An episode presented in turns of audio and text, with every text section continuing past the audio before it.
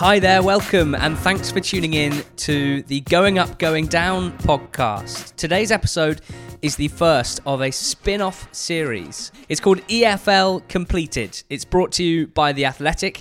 I'm Ali Maxwell, and I'm joined by George Elek. George, what have we got to look forward to? Yes, this is very exciting. Some of you may have listened to the Not the Top 20 Meet series where we speak to managers in the EFL, but this time we are stepping it up. We're speaking to those players who have completed the EFL, who've played in all four leagues from League Two up into League One, into the Championship, and then the promised land of the Premier League. And today, for the first ever episode, we are talking to Conor Hourihane, who started his career, his first team career at least, at Plymouth in League Two, moved up into League One with Barnsley into the Championship, then to Villa, where he is now a Premier League player. It's been amazing to hear Conor's story, and we hope you'll enjoy this podcast. If you do, please subscribe to this podcast feed for all future interviews and for past Going Up, Going Down episodes as well. Join The Athletic today by heading to theathletic.co.uk forward slash EFL pod. That will get you 40% off your annual subscription. Now for the main event. Thanks to Conor Hourihane for being the first guest on EFL Completed. Conor, how are you getting on? Hi guys, how you doing? Thank you so much for joining us, Conor. Now, the focus of this chat is on a journey, is on your journey, Conor. And some people are quite reflective. Some people's characters mean that they gain a lot from, from looking back. Uh, and some people like to look forward and, and only focus on the future. And then there's many people who are kind of in between those two extremes. But before we get going, I'm interested to know where do you fall within that? Are you someone that looks back a lot on the journey that you've been on, or are you really focused purely on what comes next? I suppose probably probably focused on what comes next. When I do interviews and kind of podcasts like I'm doing with you today, it's probably um, the only time I probably give myself to reflect. So um, I actually quite enjoy doing them because being the type of guy I am, I'm always kind of focused and determined and, and concentrated on, on the next goal or the, the next training session or the next game. But um, sometimes a chat like this is quite good, so it gets you to unwind and reflect really, and um, and, and talk about where I've where I've been and where I am now. Well, we got plenty of time. We got plenty of time to unwind, reflect, to unpack the Conor Hourihane story. We'll start early on. It'd be great to get a, a sort of flavour of your childhood. Uh, yeah. From from West Cork, in fact, West Cork's first ever Premier League footballer. What does your hometown mean to you? Can you tell us a bit about your, your upbringing, your childhood there in, in Bandon? It means a great deal to me. Um, you know, my mom and dad still live there now. Uh, my sister lives there. Um, got a brother, but he actually moved over to, to London not so long ago, so he's kind of moved out as well. But um, no, it means everything to me. Um, I've never forgotten my roots. I've got great memories, great friends still there now. Um, I go back there whenever I get the chance. Mostly summertime when we when our, when we're in our um, our off season. Yeah, huge fond memories of there. Played as many sports as I could in all the local clubs, um, football club, GAA club, rugby club. There's a lot of options in terms of sports to choose from as a youngster in Ireland, isn't there? Yeah, there is. Yeah, and listen, I tried them all. Um, absolute sports crazy, sports fanatic. Um, still am now. Um, and like I said, just tried to get my hands on anything I could uh, back then. At what age did you have the sort of light bulb moment with regards to a future as a professional footballer? Like it, feels like you were always playing sports, you know, representing your region, etc., and kind of moving up the youth ranks. But at what point did it feel obvious to you that that's how you would go? Um, probably in my early teens, really. Probably um, maybe around 13, 14, something like that. Um, around 13, there's a big tournament in Ireland, um, and every kind of county has a team. So it's like a 32 county um, under 13 tournament, and obviously I was playing for Cork at the time. And a lot of scouts from around Ireland and England come come over because it's the it's the the best kind of Irish talent um, youngsters at the time. And from that tournament, I had calls for um, for trials from different teams, and um, I thought to myself, hmm, maybe this is an avenue I could go down. There's there's a little bit of interest here, and um, yeah, I went for it. I went over to England, uh, a couple of trials or whatever, and um, I never looked back. Really, I never looked back. Uh, it sounds like you had plenty of trials uh, back mm-hmm. at the that you can sort of find some chatter from back then that there were yeah. lots of top flight clubs, including Liverpool, Chelsea, mm-hmm. Celtic mm-hmm. as well, up in Scotland, looking at you. Yeah. Uh, I'm really interested to know because it's kind of a well trodden path for young Irish footballers to, to move over to England at a certain point.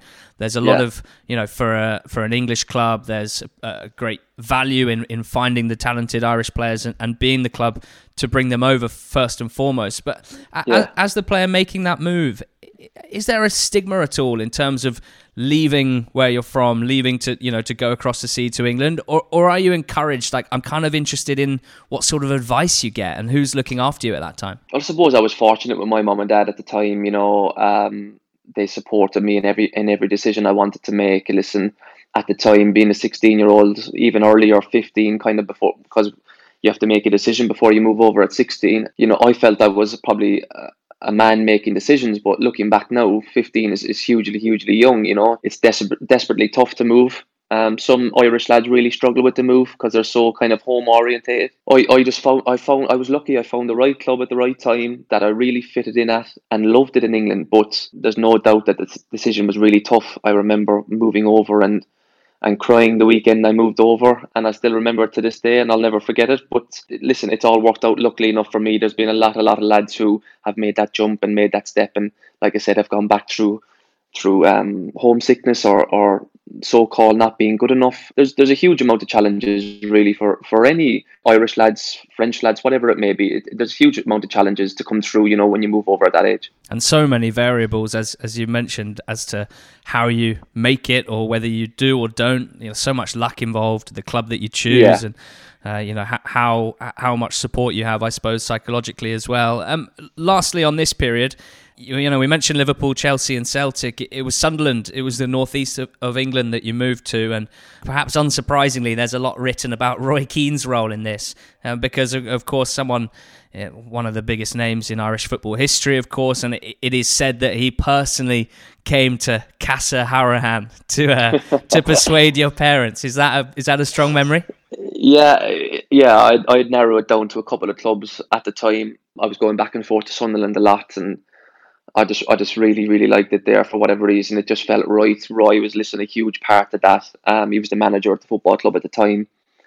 Being a hero of mine growing up, I used to go to Old Trafford to watch United, but more to watch him really when I was a youngster, you know. And uh, listen, when someone like that, your your childhood hero, comes calling for you and, and wants you to come over, and obviously Niall Quinn was there at the time who had an influence and a big Irish connection. It was the only place I, I probably was going to end up and go. Really, I had my heart set on there, and away I went. Really, and uh, yeah, Roy did play a big part in that. You went to Sunderland in 2007 and pretty quickly settled into what was quite a special youth setup there as well. Yeah. Uh, the the team reaching the, the semi-finals of the FA Youth Cup. Uh, Mm-hmm. At number seven, we had Jordan Henderson. At number eight, Jack Colback. Number ten, Martin Waghorn. And you Yeah. had number nine on your back at the time as well. Uh, what was it like growing up and kind of learning your trade in English football around such talented players? Yeah, listen, I was very, very fortunate with the U team I had. Um, there was just a crop of players there that came through at, at, the same time. A lot of us have got on to make, you know, Jordan being the exception of a, an amazing career. A few of us having half decent careers like myself, Martin Waghorn, Jack Colback. You know, we had Jordan Cook, who was at Grimsby. I'm not sure where he is now. We had uh, Liam Noble, who was at Hartlepool and Notts County for a while. So we had a decent crop of players. We had people underneath us then, like Jordan Pickford was there, John Egan was there. So we weren't short of, of talent and players at the time. Um, and it was just amazing to be a part of that group at the right time. Just a word on Henderson, because obviously, as you say, he's got on to uh, pretty incredible stuff, both with Liverpool Yeah. and with England. Was it obvious playing with him then that he'd go on to have the career he has? listen, Jordan was hugely, hugely, hugely talented at the time. We actually shared a, we were at car school. Um, we had a car school together. He used to collect me from my digs every morning, and he's a Sunderland lad, obviously. And yeah, he was just, um, he's an amazing guy. Um, for anyone that kind of doesn't know him or you know just sees this kind of this Liverpool captain, but as a as a man and as a guy, he's just a, a fantastic guy. He's so down to earth and hu- made huge sacrifices in his career from from early on, really to to make a big career for himself. And yeah, full credit to him. Nothing but high praise from really. You moved on from Sunderland in 2010, having not made a first team appearance, but uh, they offered you a new contract to stay at the club. But you were one of the many players who made the move from Sunderland to Ipswich over a couple of years following that man, Roy Keane. Again, talk, talk us through the, the, the decision you made. How much of an influence was Keane in deciding to, to switch up Sunderland for, for Ipswich? Yeah, it was um, it was one of them at the time where um, at Sunderland, uh, I felt like maybe I was going uh, down a cul-de-sac, really kind of going nowhere. Struggled. I tried to go out on loan a couple of times, and there was interest from a couple of teams, but it never really came. It nearly, it always fell through for whatever reason, and I was always searching for that break of first team football. And I thought for some reason that it would happen at Ipswich when they came along, Roy being another influence again, and, and kind of players making that switch at the time um, from Sunderland to Ipswich. I thought, listen, let's have a go. Um, me being a young, naive 19 year old at the time, I thought, yeah, I'll get first team football here. But um, me being a 29 year old now and looking back at a 19 year old Conor, there was no way I was going to play in that first team, you know. Listen, it didn't work out for me there, but I enjoyed my year there. It was a, it's a fantastic club. Yeah, it was a decision that um, you know, I look back on now that um it got me to where I am now, I suppose. Roy Keane was sacked as manager in January of that one season he spent at Ipswich. Do you think that, you know, because looking at the, the other players that came in, Jack Colback had been on loan at Ipswich yeah. the year before and had played 35 odd games in the season. So I think we can forgive you for thinking you might have got a chance in the first team. Do, do you think the pressure that Keane was under may have played a part in the reason why you weren't able to break through? If I'm being brutally honest with you, I probably wasn't ready. You know, me looking back now at the time, I probably felt like, you know, going from Sunderland to Ipswich, dropping a league into the Championship, I'll get some game time, and it's kind of the game time I've always wanted. But I was naive to the Championship then as well. You know, me, you know, having played in the Championship for many years now it's a fantastic league with some fantastic teams, fantastic players. You know, um, it's a league I've got great fondness for, and I just wasn't brutally honest. I probably just wasn't ready at the time. You know, like I said, Roy being under pressure probably played a factor in that. If he was in a bit more of a of a comfortable position, I might have got some game time. Who knows? But um, there was many factors um, why I probably didn't play there at the time. We're going to get on to your time now, to happier times at Plymouth. But just a, lot, a last question on this. Do you think that that awakening that you weren't ready when you dropped down to Ipswich expecting first team football, did that prepare you better for the drop down the leagues that you had to make in order to start your journey back up? Um, yeah, maybe so. Um, listen, when I when I when I moved from Ipswich to Plymouth, if I'm being brutally honest with you, Plymouth was the only was the only option I had. So I had to go there, or it was probably a case of going back to Ireland and going through. I was probably still young enough to maybe you know, do a Shane Long or a Kevin Doyle where you kind of come up through the, the League of Ireland and, and you get bought to come back to England. So it was one of the two of them really. And um, I always had this kind of burning, you know, desire, and I still have it now, even though it probably is, is silly of me that I never want to be that lad who kind of failed in England um, and, and came back to, to, to Cork, to Bandon, and being that kind of nearly guy who, who kind of never made it. So I always wanted to stay in England and and uh, I had to go to Plymouth really because, like I said, it was my only choice. You joined uh, Argyle when Peter Reid was in charge. I, I, know he wasn't there for too long, but obviously a famous name in English football, and the man who who finally got you playing first team football. What was your relationship with him? Uh, as you've touched on there, I mean, the club was in such a such dire straits. I think at one point he was paying the heating bill as well. Yeah, yeah, it, it, the place was in it was in a mess really, but um, you know, Peter to be honest the connection came through Peter Reid having that Sunderland connection. He rang the youth team manager at the time and the academy manager and kind of looked for a bit of advice and background checks on me or whatever you want to call it and said, listen, we we are going to bring him down for a trial. What do you reckon? And the two lads at Sunderland, um, luckily enough for me, gave me a good reference and away I went and um, he signed me and yeah, Peter was a great guy. His brother was there at the time as well as assistant manager. And like you said, he wasn't there for too long. But um, obviously, I've got great thanks for Peter for, for, for taking that gamble on me. Your first steps in senior football, in terms of your position and your role within the team, where were you playing? What was that role? Yeah, it was it was centre midfield really from the off. Like I said, there wasn't a huge amount of players there at the time, so I was lucky. I got chucked in first game of the season. Never forget it away to Shrewsbury, and we were losing one 0 and Carl Fletcher scored a, a fantastic goal actually with about a minute to go. Yeah, just just played centre mid really, kind of trying to to learn as I went on game by game because obviously you know it, it was my um my first taste of first team football, and yeah, I absolutely loved it. Um, I've huge fondness for listen. I've huge fondness for every league in, in the football league because I've played in all of them. But League Two is a, is a great league as well, and there was a few times where I got kicked about, but it was all part of the trade, wasn't it? That's it's kind of one of the big benefits of talking to you. I wanted to ask about League Two, the style of play, and, and what it was like as a challenge, especially as a young central midfield player. With the benefit of having played in all four leagues, it's obviously a, a lower level, but what do you remember about? The style, about what what the tactical battles were, what things were easier, and what was more maybe even more difficult? Yeah, and you know what? It was League Two, League and, and, and all the leagues, but League Two is. There's, I don't like when people say, "Oh, you know, it's it's it's kind of lump it up front and, and get it up to the big striker." There's some good footballing teams in League Two. People try to play the right way. Um, you know, at the time there was teams like Swindon who were really good who got promoted, and you know Matt Ritchie, kind of Aden Flint were there at the time. Paolo Di Canio. Uh, yeah, Paolo Di Canio. yeah, yeah. Oxford were down there at the time who got promoted another year when I was there. And it's a good footballing league. It was fantastic for me to learn my trade. Chesterfield were there at the time who got promoted as well.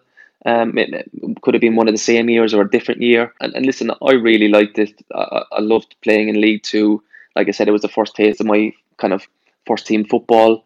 And um, yeah, listen, there's there's some tough challenges. The pitches sometimes aren't great in certain times of the year, but it's the same for everyone. And you try to adapt and you try to you know make the most of it and make the most of the opportunity really as you go along. I love that we're talking about a time maybe eight, nine, ten years ago, well, not quite ten, but eight or nine years ago, with so much water under the bridge since then, and you can still yeah. rat- rattle off the good teams in the league, the key players. You're yeah. obviously just a, a football obsessive. Yeah, I'm listen. I'm absolutely obsessed with the game. Um, I love I love watching. You know now whether I'm in the house on a Saturday night or if I'm out having a meal with my family or whatever, I'll always. That's why I know you two guys because I I I um. Um, I record Quest every Saturday night and I watch the goals from League Two all the way up to the Championship, looking back on old teams who I've played for, old players who I've played against, see where they're at.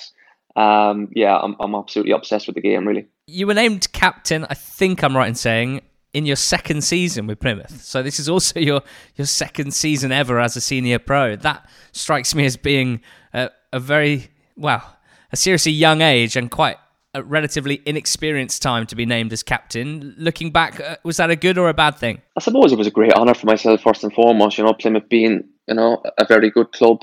You know, to be named captain, Carl Fletcher, the manager at the time, made me captain. I was absolutely delighted with it. You know, took me two seconds to accept it. You know, there was no kind of turning it away, and I want it's it's probably made me the guy who I am now, really, in a, in a big way. You know, that responsibility, that the professionalism, the standards I set myself all the time. Uh, I wanted to do that from the off when I was there, and and made captain, and I absolutely loved wearing the armband. You know, for Plymouth, it was fantastic time. I can imagine as you live these things, it's hard to reflect on it. But uh, how do you remember your time in general with Argyle? They finished 21st, 21st, and mm-hmm. 10th in your three seasons yeah. there. You played under Reid, under Carl Fletcher, under John Sheridan as well. It, it, yeah. certainly looks from the, the stats like you really thrived under Sheridan. How, how, how do you look back at that time? Yeah, with huge fondness for, the, for, for for Plymouth. You know, we were very very close at, at one stage to going out of business. As it Brent James Brent, I think was it was that correct? Bought the club when we we only had a couple of days to spare. I thought maybe I might be looking for a new club. You know, probably it doesn't read great kind of league finishes. Um, now that you remind me. But you know, we were going through terrible times. Administration, we just stayed up. The following year, we tried to build on something. Um, it probably wasn't to be. And then tenth was a half decent finish, I suppose. And I think the following year after that, or was it a couple of years after that, Plymouth went on to get promotion. So under under John Sheridan was probably you know, Carl obviously gave me the captain's armband, but under John, I, I, probably really found myself and, and found myself kind of adapting to the league and, and probably went on to a new level under John, really. And him being a a, a top class centre midfielder himself back in his playing days, he, he, he, he kind of showed me a few kind of you know tricks and skills and, and different passes along the way um, to help me along and to improve my game. So I definitely learned a lot under John. You scored a, a brilliant brace in your final game against Portsmouth for Plymouth. Yeah. Uh, you, you moved on that summer to Barnsley. Your first taste, I suppose, of proper sort of transfer rumour and transfer sagas. It, it was in the end a, a bid of around 200 or 250,000 pounds which which Argyle more or less had to accept because you know your your value had, had got to the point where it was going to be hugely important for the club. Uh, what what was that like to live? I mean you you're a captain of the club but you've done 3 seasons you're an ambitious player. Like where was your head at during that? Yeah I listen I was captain of the club and I felt we were kind of building something at the club don't get me wrong because we we'd finished 10th and a lot of the lads were kind of staying and not many left that summer, I don't think, as, as far as I can remember. But me being an ambitious lad, like you said, deep down I wanted to go really. It was, you know, hungry to get to the next level. I wasn't sure, obviously, if, if, if Plymouth was going to be that club to get me to the next level because obviously at the time I wasn't sure and I really wanted to make that move happen really. Barnsley being another fantastic club and it was a bit surreal really because for someone back then I always thought for someone to be paid that money for me it, at the time now looking back it mightn't be a great amount of money but at the time I, I felt like it was huge. It was a bit it was hugely surreal really and um, something that uh, obviously I thank Barnsley for for doing and, and someone for at, at, Plymouth for accepting as well. So it was great. You moved, as, as you said, to, to Barnsley in that summer of 2014. Were there any other options at the time, or was it always Barnsley who, who you were likely to move to? No, there was no other options again. Um, I'm not sure not many clubs wanted me throughout, throughout my career. Um, no, it, it was it was Ipswich to, to Plymouth was the only option, and from Plymouth to Barnsley was my only option. There was no other option on the table, no other rumoured options, and that was probably another reason why I wanted to jump at it and, and make it work. Uh, yeah, so Barnsley was my only kind of my only option, and it was one that I wanted to make. They'd just been relegated from the Championship into League One, and you say you were daunted by the price tag making the move. It didn't take you long to settle in. You scored three goals in August. You're League One Player of the Month as well. Yeah, a bit of a dream start, really. Yeah, I hit the ground running. To be fair, um, I was delighted with how I started off. It was obviously it was a big step up for myself. You know, with with, uh, with Barnsley playing that that money for me and going up to the next league into League One, more good players, more good footballing teams. But one that I always was determined and and and kind of that uh, that the move would, would work. And um, yeah, I hit the ground running. I was hugely lucky. Like I said, I've been hugely lucky really with with Plymouth, Barnsley, and, and Villa, of course with the clubs I, I've signed for because it was just the right club at the right time once again and it worked out. Now, Conor, let's talk about the 15 16 season with Barnsley. we've, we've, got, we've, got, to do this I've justice. Got a smile on, I've got a smile on my face, yeah. So have I. I mean, it, it's one of the most remarkable seasons and campaigns for any EFL club in recent history. Yeah. You were at the heart of it. You've said already that you're a modest guy, so I'm going to have to just tell the story a little bit before we talk about yeah. it. On, on the 28th of November, uh, Barnsley were bottom of League One under Lee Johnson. Uh, there was a game that I'm sure you remember on the 12th of December at Colchester, where you opened the scoring. At this time, Barnsley still rooted to the bottom of the league. You open the scoring. Uh, Barnsley take a 3 0 lead. Colchester get it back to 3 2, but Barnsley just about hold on. And that was the last game of the 15 16 season where you weren't wearing the captain's armband. After that, mm-hmm. the captain's armband was passed from Alfie Mawson to mm-hmm. you. There were mm-hmm. 31 more games in the season. Barnsley, with yourself ever present, won 20, drew seven, and lost just four, getting into the playoffs. We'll talk about what happened later in a second. Yeah. But firstly, I mean, how would you explain that remarkable turnaround of form? Was it purely because suddenly they had Captain Fantastic running the show in the middle nah, of the park? No, definitely not. Do you know what? Um, yeah, it, it's it's it's it's strange to put into words really. It was just an absolutely roller coaster of a season. Like you said we were bottom of the league you know searching for results searching for you know anything possible to try and get us going. Lee johnson obviously was rumored at the time to be heading to, to bristol and and we kind of picked up form around the time where he got rumored to be going to bristol for whatever for whatever reason. And then Hecky came in and yeah the rest is history really. And under paul heckingbottom who of course came in after lee johnson left the club you scored yeah. uh, nine goals and got 22 assists in 50 games under him. Reading up about right. the circumstances around this, Lee Johnson actually said in the summer before this season that he doubted whether or not you could play in the middle mm-hmm. of a four-man midfield in a 4-4-2, which was the yeah. role that you ended up making your own under Paul Heckingbottom. Yeah. How much did those words spur you on to, to do what you did? Yeah, listen, uh, yeah, I've always had um, this thing about me over my career. If anyone writes me off or anyone tries to kind of say something about me negatively or eh, in a way where I felt feel is wrong, I always try and you know make that kind of into a fuel in, into my fire and and, and all, all I want to do is prove them wrong.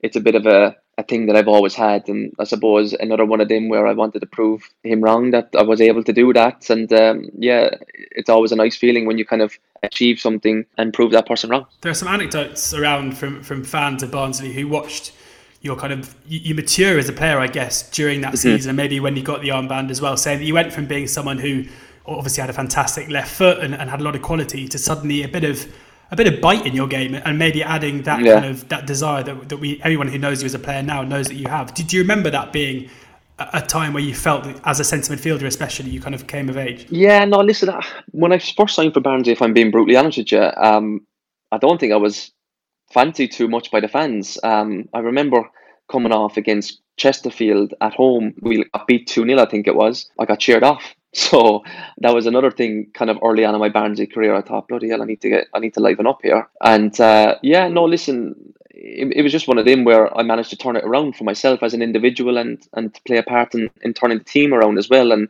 we went from strength to strength. And um, yeah, I listen, I've got huge, huge fondness for Barnsley. It's probably my favourite club I've ever played for. Like you said, we'll go on to the fun, t- the, the fun memories now that we'll probably mention in the next couple of minutes just an, just an amazing time, really, an amazing season. Yes, so on to two trips to Wembley at the end of that season in League One. Uh, one in the Johnstone's Paint Trophy. I was at that game supporting the other side, Conor, so we won't talk about it for too long. And yeah. then a, a, couple of weeks later, um, against Millwall in the playoff final, topping mm-hmm. off what is just a remarkable rise from being bottom of the league in December to getting promotion at, at Wembley in May. Um, just you know, hand over the mic to you and just tell us about that unbelievable playoff campaign. Yeah, it was um it was amazing really. Firstly, I think the the Johnstone's Paint Trophy final when we won that going into the playoff final, I think there was a feeling in even leading up to it in the week going down to London, it was like we've played here already, we've won here already, we're going to win again. It was just a I felt going into that game that we were just going to win. There was no and and the run that we were on the, you know, for the second half of the season, I, I we, it was probably one of the only times in my career up until recently where I felt unbeatable. It was it was an amazing game. It was an amazing second half of the season, and uh, like I said, it, it just felt like we, we weren't going to lose that day um, after winning the Johnstone's Paint Trophy because that kind of, you know, first time playing at Wembley for the majority of the squads, kind of getting over the nerves, really put us in good stead heading into the, to the playoff final. It didn't take you guys long to get ahead at Wembley either. Just two minutes for Ashley Fletcher to open the scoring. What do you remember about that day? What do you remember about your own performance? At Wembley in that playoff final win against Millwall, we got off to a terrific start. It's always great in the playoff to, to get an early goal or in, a, in any game really to settle the nerves. Or and we never look back really. And then Adam Hammill scored an unbelievable goal. Ridiculous um, goal. Yeah, ridiculous. And he, and he did it in the Johnstone's Paint Trophy as he well. Did it against um, us too, yeah. yeah. so um, he he he he he's kind of fondly remembered for them two goals, definitely in my memory. And we went from strength to strength in the game. We played really really well. They came back into it, and then um, Lloyd Isgrove, who I was, who I'm still good mates with, hadn't scored all season, and he was a big, big part of our squad on and off the pitch. Funny character, great lad, and I swung the ball in for him, and, he, and smallest lad in the pitch got his first goal of the season, and it was just meant to be that. It was. It, I couldn't believe he had scored a header from six yards out from a corner. Like I said, it was just meant to be that season.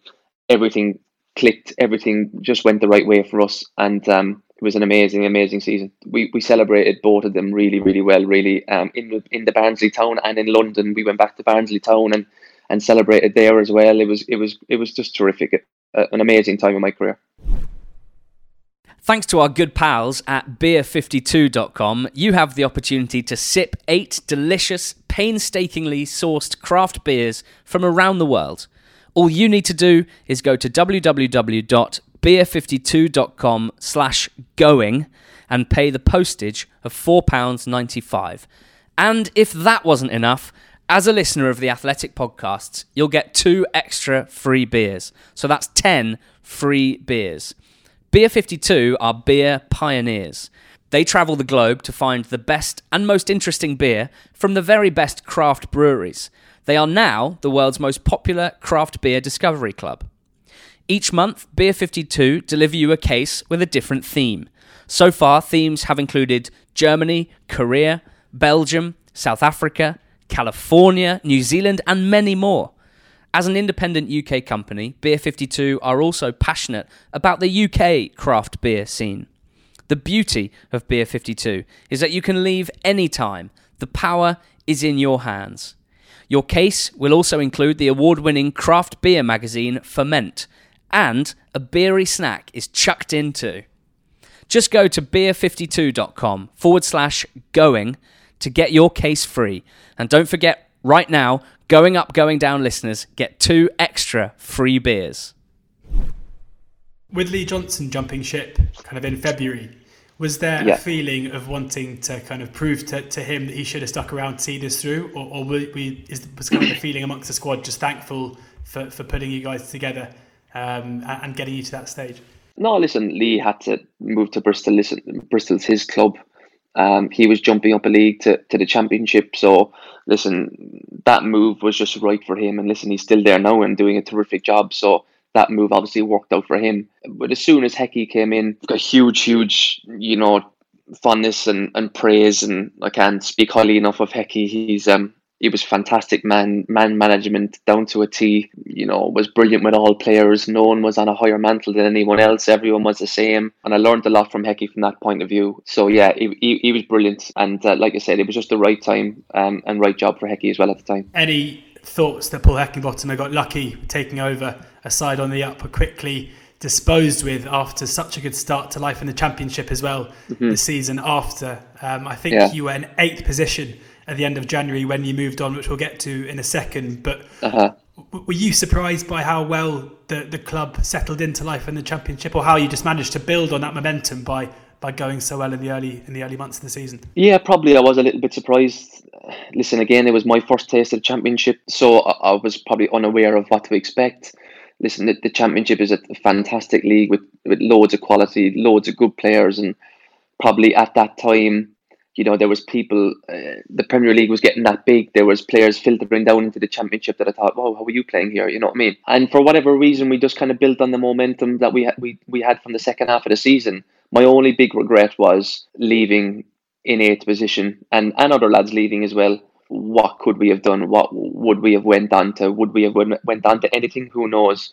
But that's always the one question mark that I always that I always have in my head, and and I, I would have loved to have unlocked this and, and found out. But listen, it wasn't to be. Looking back at articles written in January 2017, uh, there was apparently a, a Barnsley fan group created a change.org petition to make it illegal for the club to sell Conor Hourihane. Uh, there was talk of a statue being erected or even the town hall being sold purely to fund a new contract for you to stay at the club. I mean, hearing stories like that must, I mean, for Yeah. any professional footballer to be held in that high regard, especially from what you said earlier about the fans initially taking a bit of time Yeah. to warm you, warm to you, it must just Yeah. make you just make it all worth it. Yeah, um, it, it huge smile on my face, stand, uh, sitting here, you know, at home, um, hearing you say it, all, all that kind of stuff. I've listen, I've got huge, huge love, I would say, for, for Barnsley as a, as a football club, as a, as a, as a town. The success I had there to captain the club, you know, I've got nothing but high words to say about that football club. It's such a great club, a working man's town that just love loves the football club. It's it's it's fantastic, and it's it's a club that I want to go back to in at some point in my career. I know they have this rule of they don't sign over twenty six or twenty five lads anymore, so I think in a few more years I might I might be struggling to get back in there, but um, it's somewhere that I would love to love to go back, whether it be as a player or as a coach, um, because yeah, it's something that I want. It's a club that I want to go back to at some stage. How how did the transfer sort of process happen? When were you aware of the interest and and initially were you like bang up for it or did did it take a bit of thinking? Yeah, it, it was tough. You know, it was a compli- It was a it was a it was a tough stage. Um, if I'm being honest with you, you know, I, I, obviously the fondness of towards the club is, is there for everyone to be seen. Um, you know, I was I was really close to Patrick at the time. God rest him. You know, I had many conversations with him about things. There was a part of me who wanted to stay and see out my contract. I, I probably, if I'm being honest with you, there was probably never a stage where I was going to sign a new contract. But there was always a part of me wondering, should I just stay till the end of the season and go on a free in the summer? There were some other clubs who who said if they, if I saw my contract out, they'd, they'd want to sign me on a free in the summer. And this was way back in probably December time. It was it was it was Sheffield. Listen, I've no problem saying it. It was Sheffield Wednesday and and Fulham all the way until probably coming up to Christmas time. And I thought, I can't go to Sheffield Wednesday. No way. You know, I'd, I'd ruined the relationship I've got got with the club. Did I want to go down to London to Fulham? I wasn't sure at the time. And then around Christmas time, Bruce and Villa came in, and I thought, I don't think I can turn down Villa. You know, you never know what can happen. If I stayed until the summer after with six months to go of my contract, I could get injured, I could lose form. And Villa just felt like the right fit. It wasn't too far away from Sheffield, where I was quite settled and and and, and loved the city, li- living there. Um, and I just felt like the right right club again, um, and to go to. Obviously, you're still there, and we've got plenty to, to pick through in your, your Aston Villa career so far. But to start with, I mean, they they signed a lot of players in that January. Uh, Scott Hogan joined joined mm-hmm. from Brentford, and I think your first game uh, was the day that he moved from Brentford to Villa, and yeah. Brentford played against Villa. George and yeah. I were actually there, and it was a bizarre, right. it was a very strange sort of atmosphere in general with Hogan having yeah, swap clubs that day, and Brentford basically blitzed Villa. I remember an early yeah. chance for, for Villa, but otherwise it was pretty one sided and a 3 1 defeat. The first five games you played for Villa were, were all defeats. A, a mm-hmm. big change that January, and the club still sort of adapting to life in the second tier, having been a Premier League club for so long. How tough was that the, the, the, first month? It must have been fairly crazy. Yeah, yeah, it was. It was pretty crazy to be honest. I probably didn't realise at the time how big the football club was. Um, going from Barnsley to Villa, I knew Villa was a big club, but until I got here and played at Villa Park and, played in front of the fans. It's it's a, it's such a big football club. It's it's huge. It wasn't easy the transition of players. You know, I was living in a hotel. I think with five or six other players. You know, and you don't really get that very often at clubs. You know, you might have one or two in the summertime that um you know you may be living within a hotel, but there was about six at the time. Neil Taylor was there. Sam Johnstone was there, uh, the Icelandic Bjarnason was there, Scott Hogan was there, I was there. Um, so it was a strange time. The results weren't great to add, add to, you know, to add to it. Um, and we were kind of mid-table, trying to pick up a couple of results, and we were probably building for the following season, really, which um, you know, we'll probably get into in, in a little bit. But um, yeah, it wasn't easy to start my Villa career, that's for sure. What do you remember about your, your first full season uh, with Villa? Things settled a little bit after that first campaign back in the second tier for them, and it was a, yeah. a, a playoff campaign in the end, the first of two for you. Uh, under mm-hmm. Steve Bruce, beating Tony Pulis's Boro one 0 across two legs. That yeah, was yeah. that was pretty cagey. Exciting game that one. wow, yeah, not particularly was it? I think it was a header from a corner, wasn't it, in the first yeah, leg? Millie, yeah, Millie scored a header in the first leg after about 15 minutes, and um, we held on for for a one 0 win um, away to Middlesbrough, which was a great result. And then the game at Villa Park, I, if I remember it rightly, it was a it was a rubbish game. If I'm being honest with you.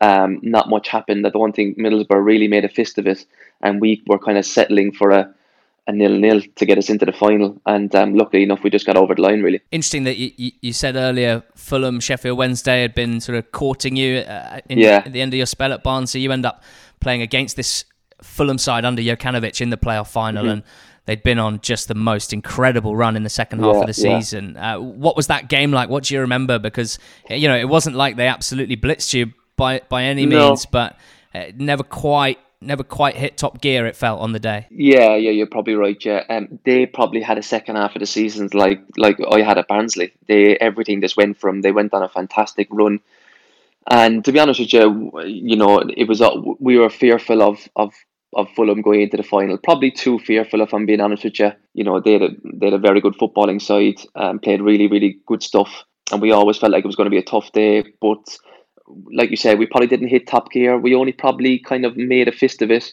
in the second half when they probably went down to 10 men with about 25 minutes to go and we kind of pushed on and, and tried to get an equaliser. But listen, they probably deserved to go up over the course of their second half of the season run. They were the better team on the day as well. They they had some very good players and you know, like I said, played some very good stuff. So nah, listen, they probably deserved to go up really. Uh, in terms of your emotions on that day, we've discussed that ever since you arrived at Argyle, yeah. generally things had moved upwards. Yeah. The, the teams that you played for yeah, had, yeah. had, improved. You yourself had improved with them and become key parts of teams, and then moved up to League One, to the Championship, winning uh-huh. winning at Wembley twice with Barnsley. Uh, what did it feel like to to lose at Wembley? Yeah, it was the first kind of big game I'd lost in my career, and it was really tough. Really, I actually um I came off with ten minutes to go. I, I done my medial ligament. A ball fell to me with about ten minutes to go, and in around the box, and I, I tried to put my foot through it, and Ollie Norwood actually block tackle me and I went off a, a couple of minutes later. So that was kind of more frustration with the final. We probably knew going into the final, Aston Villa, that it was a huge game for us financially. We probably needed to win.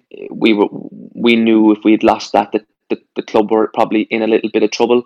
So that probably added to our pressure and added to our disappointment. We knew that people like you know JT would probably not sign again. Snoddy would go back to West Ham. Sam Johnstone would move on.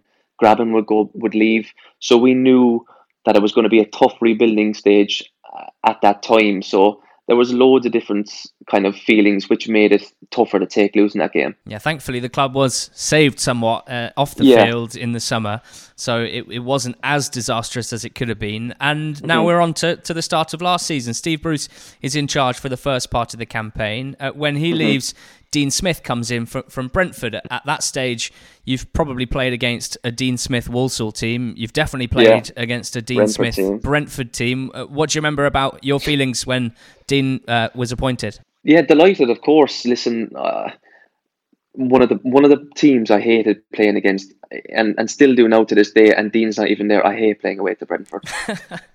I, for whatever reason, I get battered there every time. And for some reason, a lot of players say the same thing. Away to Brentford, you think, oh no, not not today. So it, he's a he's a he's a manager that I've always kind of admired the way he played. Knew he was a, a good football man. Like I said, style of play would probably I knew it would suit me. Um, so I was really really excited and it was a great fit for Dean at the time, obviously being a Villa man. So it, I think it was a great appointment. Well, things definitely clicked, and in the second half of the season, absolutely flying up the table. Yeah. What does it feel like to play for a team that wins ten league games in a row? Yeah, it was it was amazing. Um, it was something that I touched on earlier. Earlier, it's probably Barnsley's second half of the season, and that kind of ten game run it's probably the only two times in my career where I thought we're not going to lose today. No chance. It was amazing to to win ten games in a row in in the championship in such a tough league. Um, is is a great achievement. Something that I'm I'm delighted to, that I was there to be a part of. And um, yeah, just going into every game, I just felt like we're not going to lose today, it, and it's great feeling to have. As well as the the general theme of sort of progression from the minute that you uh, joined Plymouth. One of the other mm-hmm. themes of your career has been sort of adapting to play different midfield roles. You know, always playing yeah. as a nominally a central midfield player, but as we know, there's yeah. there's plenty of different r- roles and responsibilities within that. Uh, at times with Villa, you were had the responsibility of scoring goals, uh, and yeah. then as things clicked, it, it kind of felt like uh, as things sort of shook out, your role was at, at the base of midfield. Was that was that something new for you? Yeah, it probably was. It, it was a case of Jack and, and, and John and myself had a great relationship on and off the field. You know, Jack being the player he is, being such a good footballer, was always going to play in an advanced role. John McGinn, the same, probably wouldn't have been suited to a six with the kind of qualities that he has. So there became an opportunity for myself to play at the base, and there's not probably too many managers and kind of styles of play that will probably suit me playing in as a six because I'm not an original six, but Dean being a passing man and a, and a football man, it probably made it easier for me to slip into that role. Um, and with such quality around me, like Jack and John as well, um, it made it made it much easier for me to play that role. What's it like being teammate of someone like Jack Grealish with the quality that he has? Yeah, listen, where do I start with Jack? What a footballer! Um, quality, absolute through the roof. Um, he's got this just God gift ability that not many players have. He's he's just so good on the football. It's so hard to get the ball off him in games. To have him on your side really is is a pleasure because some of the things he does is is amazing, you know. And um, it's one of them players that I look back and, and say, listen, I was very fortunate to play with Jack because he's he's he's just so so good, and he'll go on to whatever he wants to do, really. You're obviously um, a strong character and you found your role within this team, but when you head into the playoffs, there's a mm-hmm. semi final game against West Brom. Uh, it's a, it's a big yeah. game for a number of yeah, reasons, yeah. Um, but you didn't start that game. What was what was your mindset sitting on the bench to start that game? Yeah, I was hugely disappointed. Obviously, you know, I felt like I had a big, uh, I played a big part in getting the kind of the team to where they were, um, especially in the second half of the season. I'm not sure. I'm not sure why. Listen, it was just a decision the gaffer went for at the time. Maybe you know West Brom were a good side and, and they had some good attacking players, and maybe he wanted a, that bit more of a a kind of a sitter and natural sitter in, in Glenn at the time, and I had to suck it up really and get on with it. And lo and behold, I suppose. I'm teeing you up in the same way that your good friend and colleague Jack Grealish teed you up. Yeah. To score well, what my Aston Villa supporting mate uh, calls one of the most important goals in Villa's modern history and his favourite yeah. ever goal oh. at Villa Park. I mean, what an incredible moment. Yeah, it was amazing. Right up there in, in, in the goals I've enjoyed scoring most in my career, without a doubt. It, it was, it, do you know what? It was one of them where it, it looks like a terrific goal, but it was just pure frustration of not starting the game. I just wanted to absolutely volley it as hard as I could.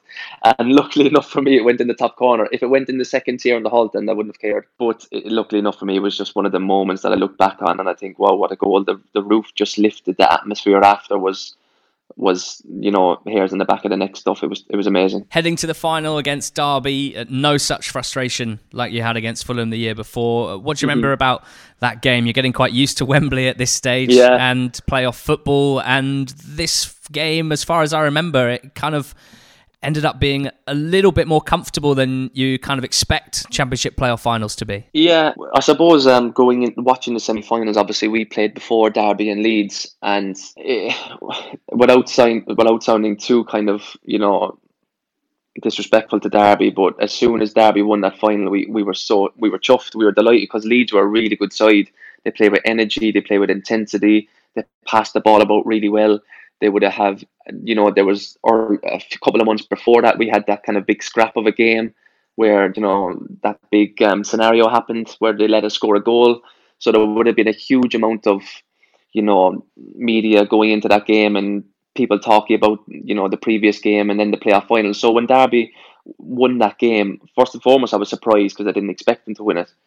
But listen we fancied ourselves going into that game against Derby. We never thought that we would lose, and that's no dis- disrespect to Derby, I suppose. But when Derby won that semi final, we were quietly pleased, really. That day when promotion was confirmed, when you were confirmed as being a, a Premier League player, I, I want to know at that time. There's obviously incredible celebrations. At mm-hmm. do you spend any time reflecting on the journey, on the last decade or so, or are you just absolutely on one? Yeah, I was just on a mental one that day. If I'm being honest, I was just I couldn't believe it. You know, like I said, the whole emotion of it, the whole journey to be able to call myself a Premier League footballer was something I've always dreamed of and worked so hard for.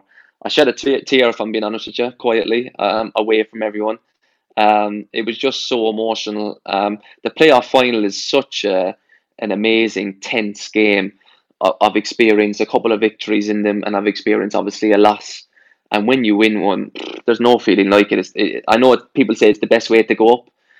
Feeling wise, it is. But obviously, listen, if you can get in the top two earlier and have a month off extra, I wouldn't say no to that either. But it's it's an amazing game. It's it's a unique game in football, and when you come out the right side of it, it's it's such an amazing feeling. A couple of years in League Two, a couple in League One, and a couple in the Championship, and now you're a Premier League player, as we talked to uh, Conor yeah. on, this podcast. Um, want to ask you about that that move up to the Premier League. Kind of similar vibe to how the whole podcast has been. What have been the main things that you've noticed in terms of the football itself, moving up from the champ to the Premier League? Probably just a, a similar to every league I've probably bounced up from. Um, more quality and, and better teams, basically. The quality in the Premier League is, is so, so high you know the best league in the world. You know it's been a, a roller coaster season again for myself and for the team. We're probably we're in a position where we don't want to be, but it, to be involved in the Premier League in a full campaign has been amazing. And um, I've tried to enjoy it as best as I can because listen, I've, I've worked a lot uh,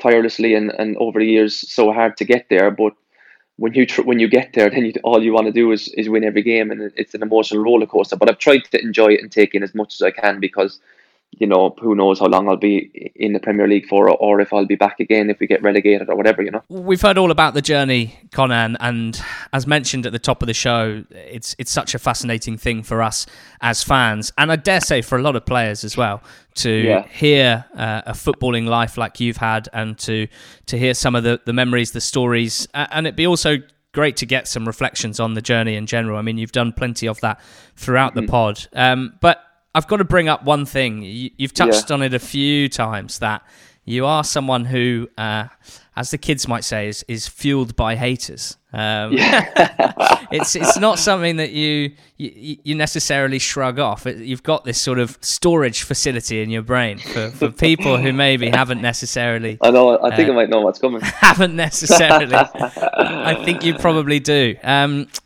August the eleventh, twenty nineteen. Uh, Conor Hourihane is a, a, Premier League player, confirmed, played in a Premier League game. The name Craig Taylor is is instantly in your mind. This is bizarre. Good old buddy Craig. bizarrely, I still can't believe this. I need to hear from you about this. Uh, to give the listeners some context, Craig had tweeted Conor uh, in January 2014, so five and a half years previously. And he basically, Conor had said in an interview as a Plymouth player that his dream was to play in the Premier League.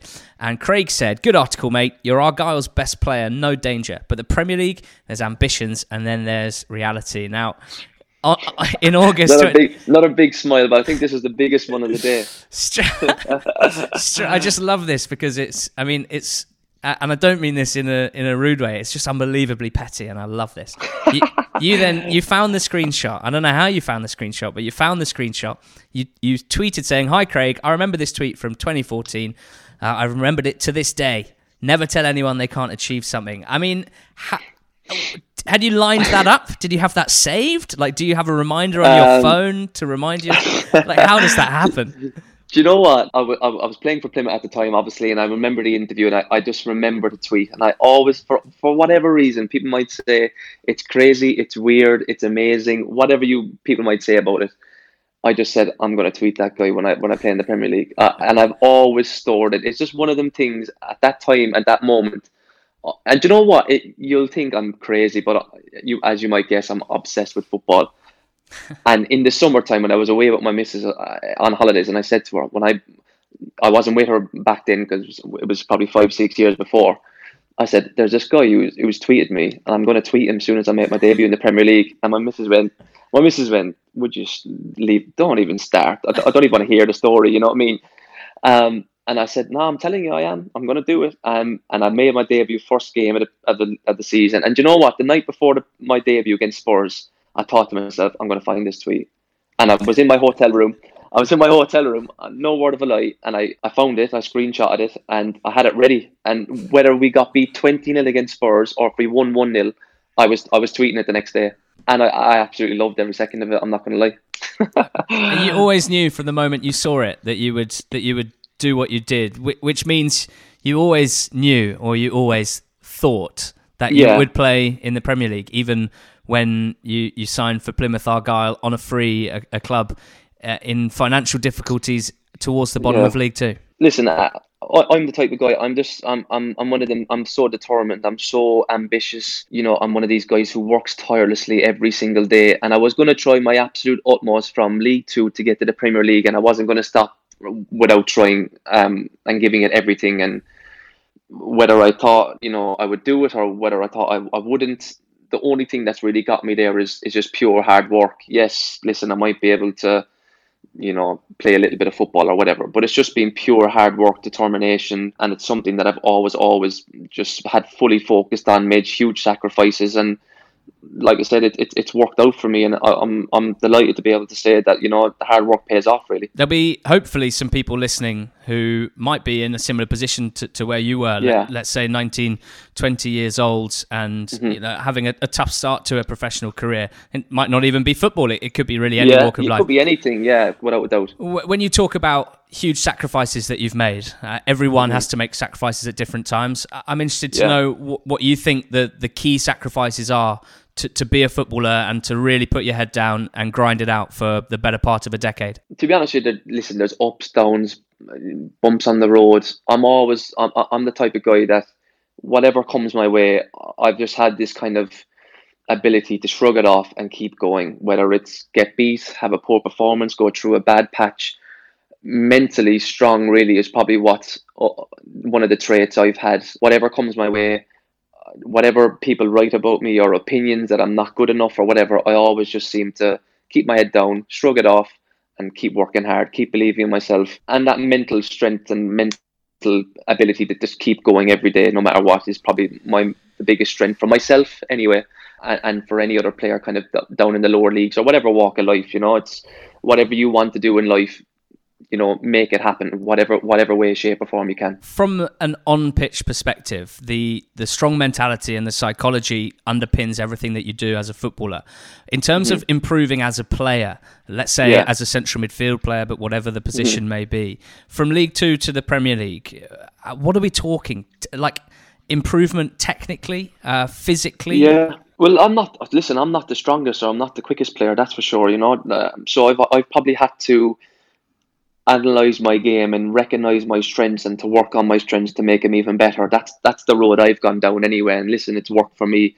You know, um, technically okay, can strike a ball with my left foot, take a decent set piece, and I've worked tirelessly on them kind of factors to to make a career for myself. Um, when I was at Plymouth, I used to go in on my days off, drag a coach in, uh, sacrifice so so much, especially in my early days. Probably as I've got older now, I know how to manage my body, and you know when you're getting that little bit older, you can't you know go in on your days off as much because your body needs that day off or whatever. But in my early days at Plymouth, I don't think I probably had a day off for for three three years because I just wanted to.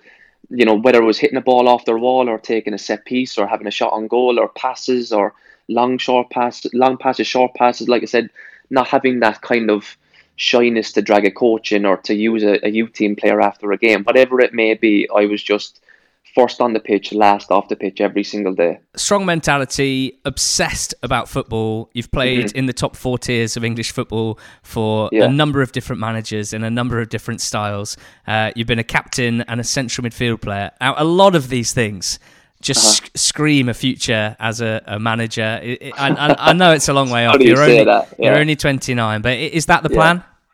Yeah, without a doubt. Really, really want to become a, a, coach and a manager. I was going to do my um, I've done my my level one and two with um my apprenticeship in um in Sunderland, so I've kind of ticked them off. I was going to um start my B in the summer with the FAI, but um unfortunately, with what's happening in the world, I don't think that will probably go ahead now, and I'll have to wait a little bit of time to start them up. Um, but it's something I'll definitely, definitely do without a doubt. You know, I've got ambitions to do that the more I kind of move on in my career, and I'm sure that will come. But yeah, it's definitely something I want to do, definitely, because like I said, and like we've spoke about a few times over the podcast, I'm obsessed with the game. I love the game, and it's something that you know when I finish, I still want to be involved in. Well, you need a, a strong mentality, plenty of stamina to do 90 minutes in the Premier League, but a fair amount of stamina, I think, to be asked quite so many questions about your life, your career, your mentality, your opinion. So we're, we're so appreciative of no you problem. giving us the time, Conor, and, and hopefully uh, you've enjoyed it and got something out of it too. No, listen, it's been a pleasure, and, and, and thanks for having me on. And listen, if ever the opportunity comes again, I'd be more than happy to come on. So thanks for that. Thank you very much to Conor Hourihane for his openness in helping us tell a remarkable first story on EFL completed. This is the first episode, part of the Going Up, Going Down podcast by The Athletic. We've got an unbelievable list of names that we're targeting to speak to on this series. If you know of someone who has played League Two, League One, Championship, and then reached the Premier League, tweet us at NTT20pod. We will try to get them on and let them tell us their story. Make sure you subscribe to this Going Up, Going Down podcast feed so that you don't miss out on any future episodes. And sign up to The Athletic today. Get 40% off your annual subscription by heading to theathletic.co.uk forward slash EFL pod.